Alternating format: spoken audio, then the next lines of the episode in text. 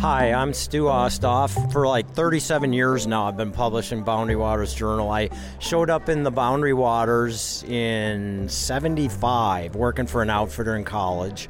Of course, that was the aluminum canoe era. And then Royalex came on not too long after that, early 80s. My first canoe was the original Ted Bell canoes, the predecessor of what we call North Star now.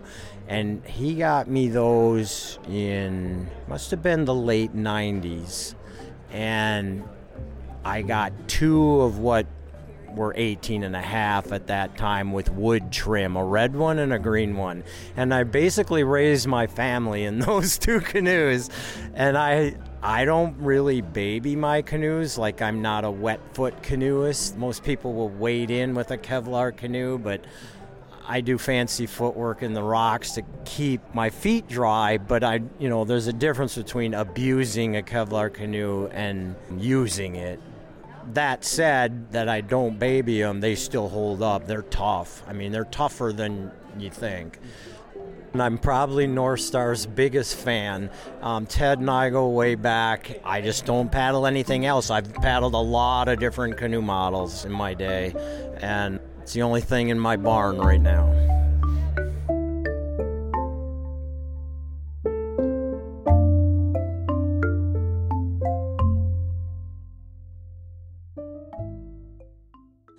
This is the WTIP Boundary Waters podcast.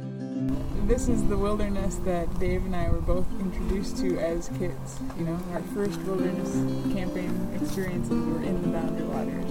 And in summer, you wake up, you swim through the lake, you have breakfast, then you can relax, you can go paddling, you can go hiking. We've done this trip before to Horseshoe Lake, and I remember catching walleye there before.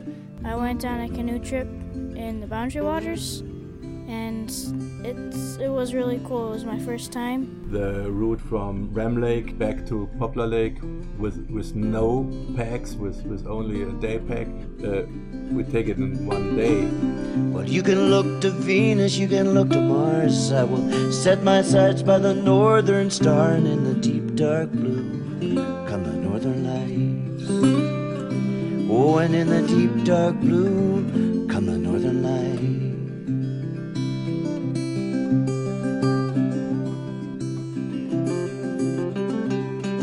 Welcome to episode 93 of the WTIP Boundary Waters podcast. I'm Joe Friedrichs. And I'm Matthew Baxley.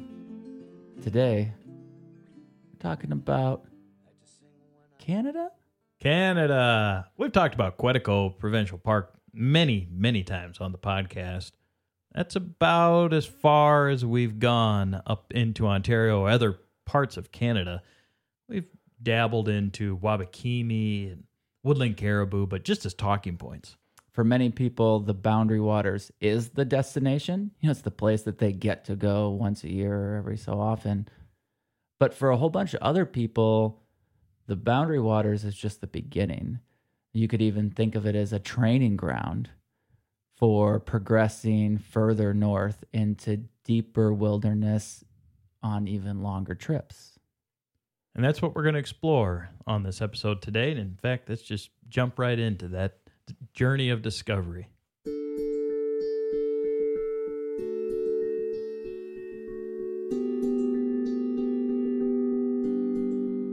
Yeah, I mean, I guess that kind of goes back to just, you know, my 12 year old self learning how to portage a canoe by myself. I think I just learned early on that I was a capable young woman and that I could you know, kind of do anything I put my put my mind to and was prepared to do. Did some research, talked to folks that had, you know, done similar things and had some experiences that I could learn from. Um, but yeah, mostly just empowering me to to dream big and to love, you know, just spending time on the water and dipping your paddle in and listening to the call of the loon and this, you know, watching the stars at night. Like just appreciating how lucky we are to have the boundary waters and have this like amazing public lands, you know, pretty much from the boundary waters north to as, as far as you could really imagine or dream, I think. Hi, my name is Maddy Cochran. I'm currently living in Missoula, Montana, but I grew up in Grand Marais, Minnesota.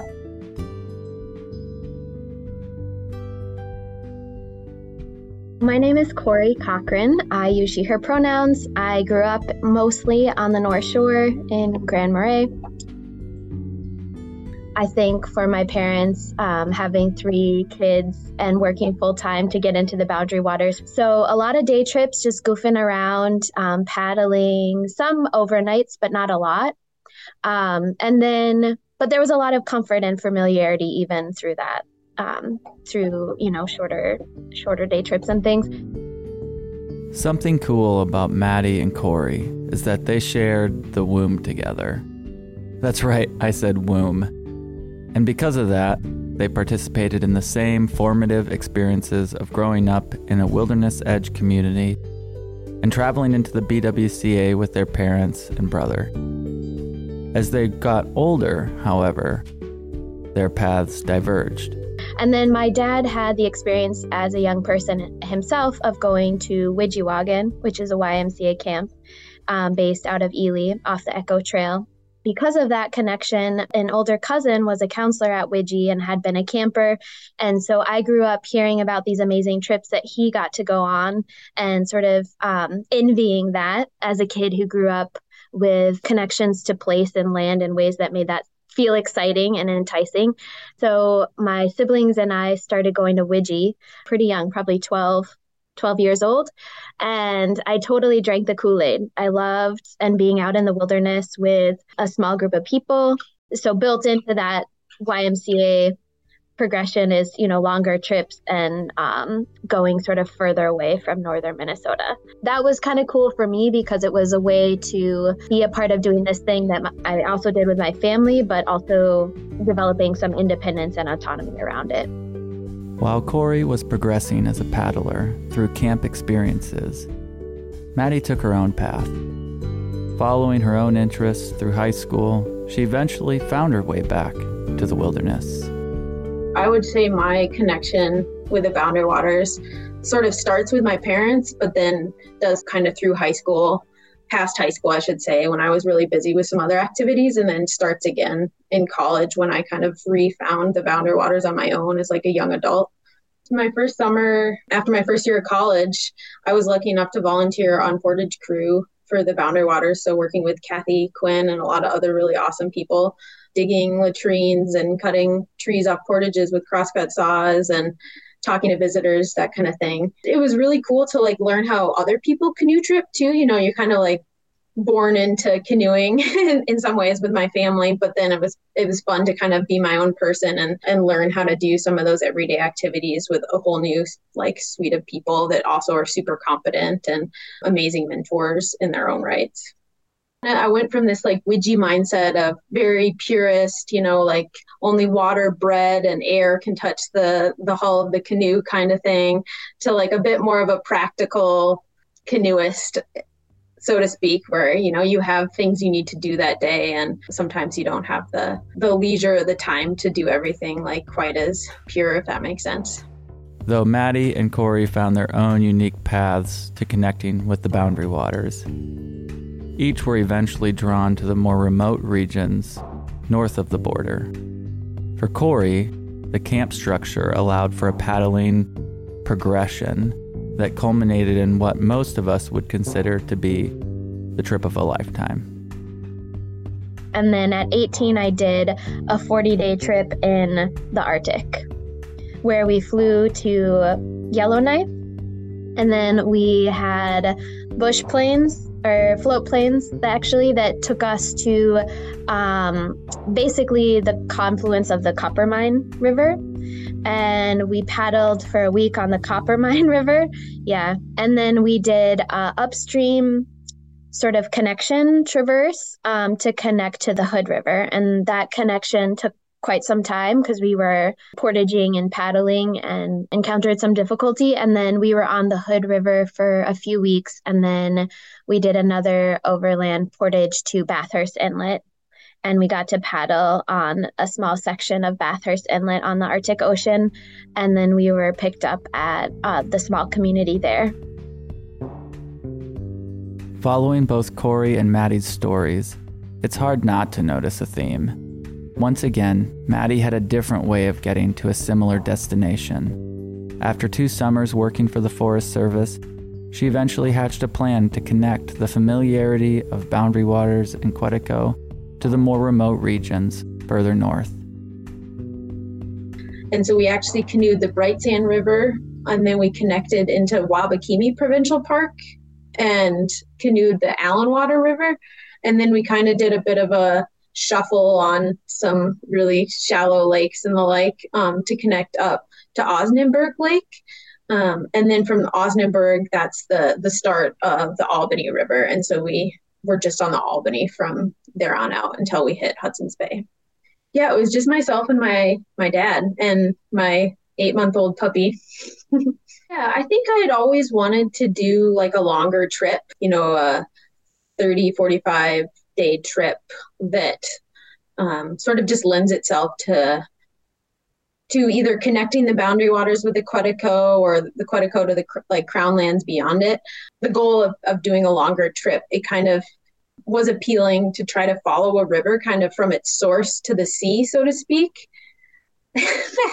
so uh, the Albany River, which is the river we ended up canoeing, is kind of the most logical one for someone who grows up in Grand Marais and spends their time recreating in the boundary waters. Like you can, you know, you hear about fur traders using that route to get to Hudson's Bay. It's just sort of like the one that's that's most due north of us and then winds its way over to James Bay or Hudson's Bay. And so it just sort of seemed like the logical connect from the country I grew up in into this like kind of new fun ecosystem I didn't know as much about.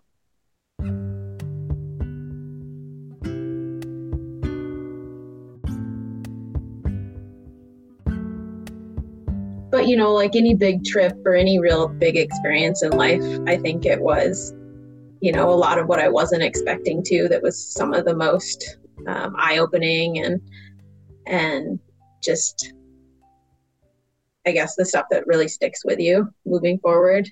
Like i hadn't done or didn't know kind of much about the native communities along the way. And so i think one of the formidable experiences for me was just um, we stopped at two of these like small, really remote native communities along the way. And so just learning a little bit about more of the like OG Cree culture and just what life is like in these villages, you know, where there's no, you can only fly into them in the summer. There's a winter road in the winter. And um, yeah, just kind of a culture place I'd never, never experienced before, which was really interesting.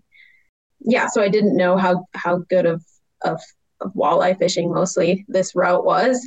Um, and so we would occasionally really the only people we would see especially in the first like third of the trip were um, you know really interesting folks that had flown themselves in from all over the united states mostly to catch you know a bunch of big walleye in the middle of kind of nowhere uh, ontario. And I, I guess i did really get to experience the change in landscape which i really liked dropping off the Canadian Shield and all those just beautiful rapids and waterfalls. And then the, the river braiding out, and you have some limestone and clay, and um, just seeing kind of the the pines go away and more of the black spruce and swamp kind of low like Hudson's Bay lowlands. So just experiencing that change in in environment was pretty cool.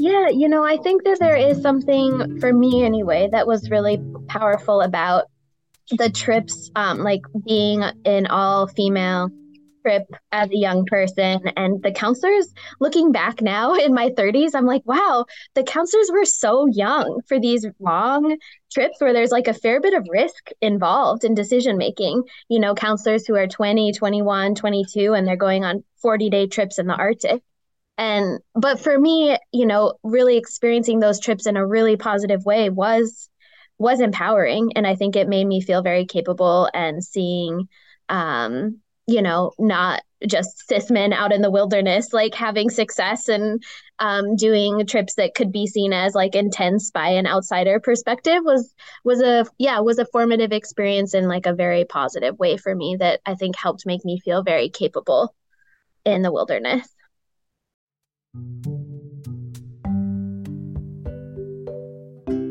Do you remember uh, a while back on Paddling Profile?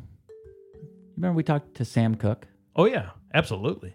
Yeah, great conversation about his life and his paddling. Well, a whole we got into a whole conversation and uh, that never made it into the podcast because it, it was all about something Sam loves and still does to this day, which is go on a Canadian paddle trip.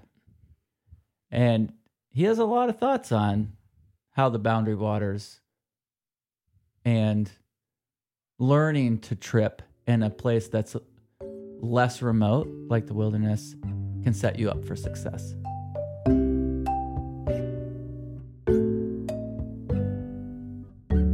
I mean, our first river trip was the God's River, and that was there were some interesting moments on it, rapids wise. I was Phyllis and I were paddling together, and like I say, we had not gone to the St. Louis River here and practiced before the trip, but we the first shoot that we came to, Ken, our leader, had us all practice. You know, forward ferry, back ferry, get our strokes down and stuff, and we did okay. Uh, and we had no problems the rest of the trip. One of the canoes got about half filled with water in one set of rapids, but could paddle it out, no problem. Some of the fun rivers we did that were manageable rivers flow into the east side of Lake Winnipeg.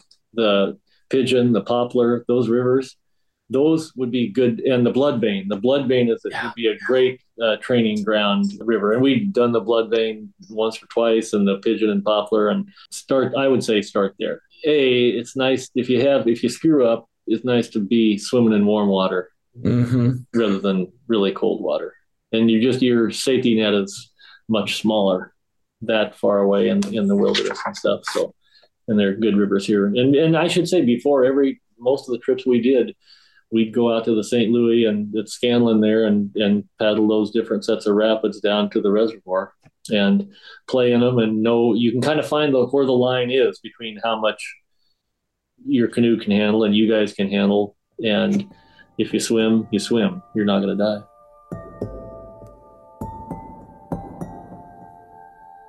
trip reports are immensely helpful.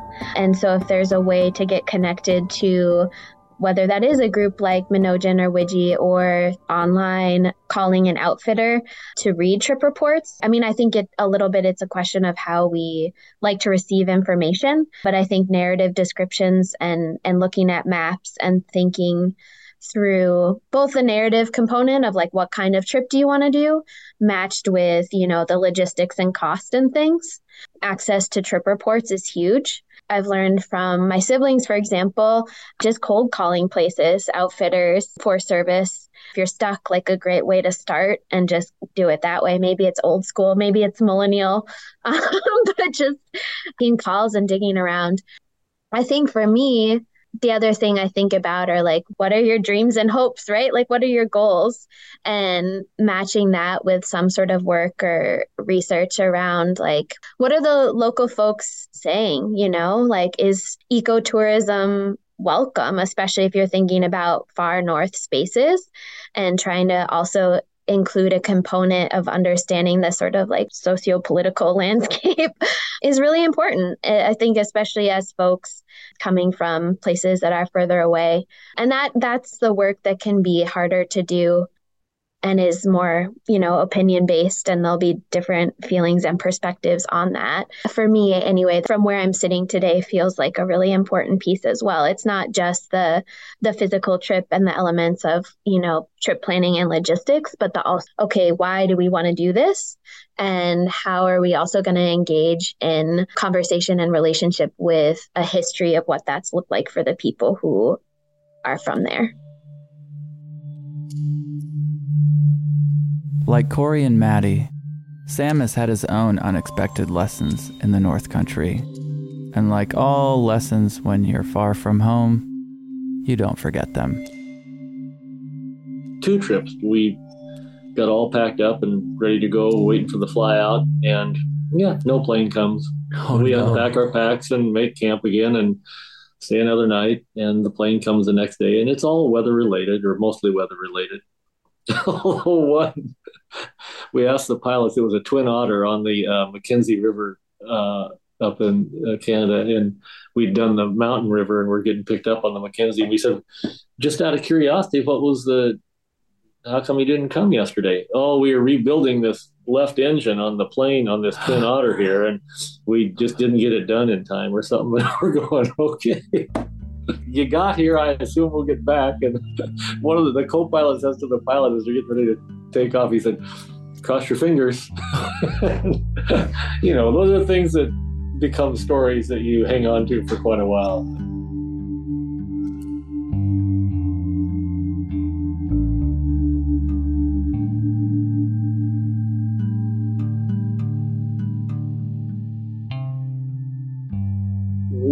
Gone for a month on the Gods River. That was three weeks on the water and then the coming and going. And we spent some time in Churchill. Most of our trips, you know, we had young kids at home and all of most of us did. And you didn't want to, you knew you were putting your wife through more than you needed to, probably. And most of our trips were two weeks, sometimes three, I suppose. But um, it's just logistics of driving someplace, flying in, and redoing that on the other end. And you know, like I said, you might not get picked up the day you, you think you're going to. And we, you have to tell the folks at home this could happen.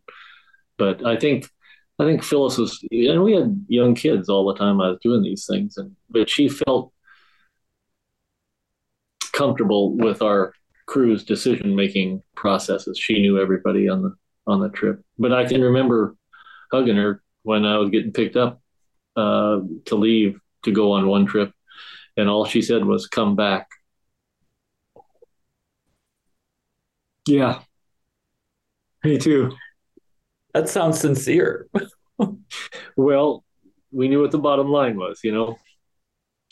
We were really good at what we were doing. We, there was, I don't recall any trip where we had a quote unquote newbie or somebody along who didn't have much experience. And it, it's really nice paddling with people who you know and know their ability level and know that if something does happen to you and your partner, that they're going to be there to pluck you out or whatever, you know. Um, so that that's really important choosing and and just practice practice practice and have experience. I don't look at back at any of our river trips and think and think what were we doing on that river? We shouldn't have been there. A couple of my buddies did a river that i didn't do that they still talk about that. And one of them said at the time in one set of after one set of rapids we shouldn't be on this river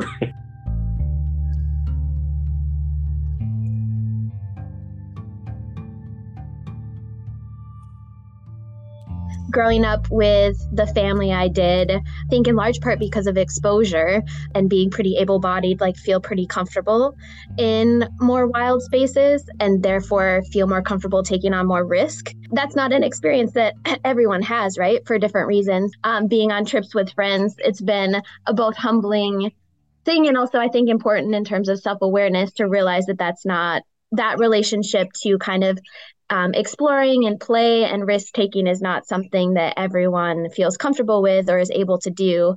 But because I do have that history and privilege, I've, you know, there's funny stories about leading my friends up cliffs and then kind of getting stuck and having to find our way back down and kind of getting um, getting some beef for that in ways that are funny now but you know make you realize oh this is not something that everyone has grown up doing or has the same relationship to just because you don't aren't lucky enough to have parents that love the boundary waters and are able to give you those experiences early on doesn't mean that you know however you find those mentors or first have those like experiences in the boundary waters that can set you up onto a path to to do similarly big adventures in the future. Like that's how this is how i got into you know amazing canoe trips and experiences but i also appreciate that not everyone is kind of as lucky as i am. And you know i would love to like support people in getting out and doing these kinds of adventures no matter like where they start or when they start doing these activities.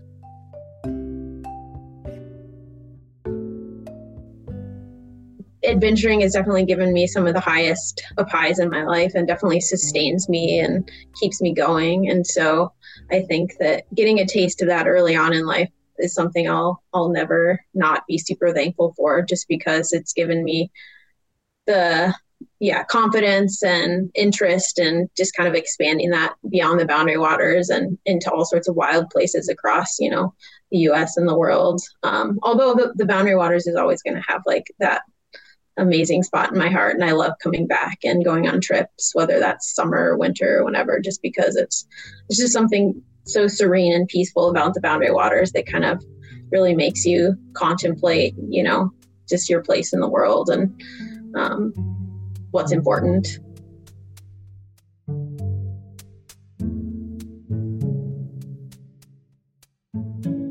Hearing these types of stories gets me excited to continue our evolution and journey as paddlers and moving into Canada and farther north. And now, with the pandemic ended, we can get into Canada easier. I mean, that's still relatively fresh, a year or two now since we've been able to even get back into Canada and plan these kind of trips. So just hearing all these stories gets me excited to do more of that in the future. Exactly. And the beauty of it is is that I don't know if it's true, but it sounds like it only gets better the further you go. And from my perspective, I can't help but think about all the fishing opportunities that are waiting up there. Grand Slam, baby! Lake trout, smallmouth, northern pike, walleye before noon. I just sing when I paddle canoe, feeling not thinking if the strokes are true. We're gonna get through to the other side. Out in the night, the waves beat the shore. You can hear 'em pounding, you can hear 'em roar. Oh, roll me, rock me in my dreams.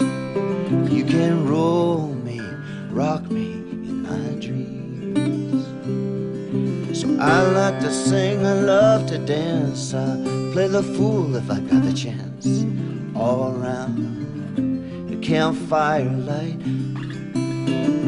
All around campfire light. All round, all round, all round the campfire light.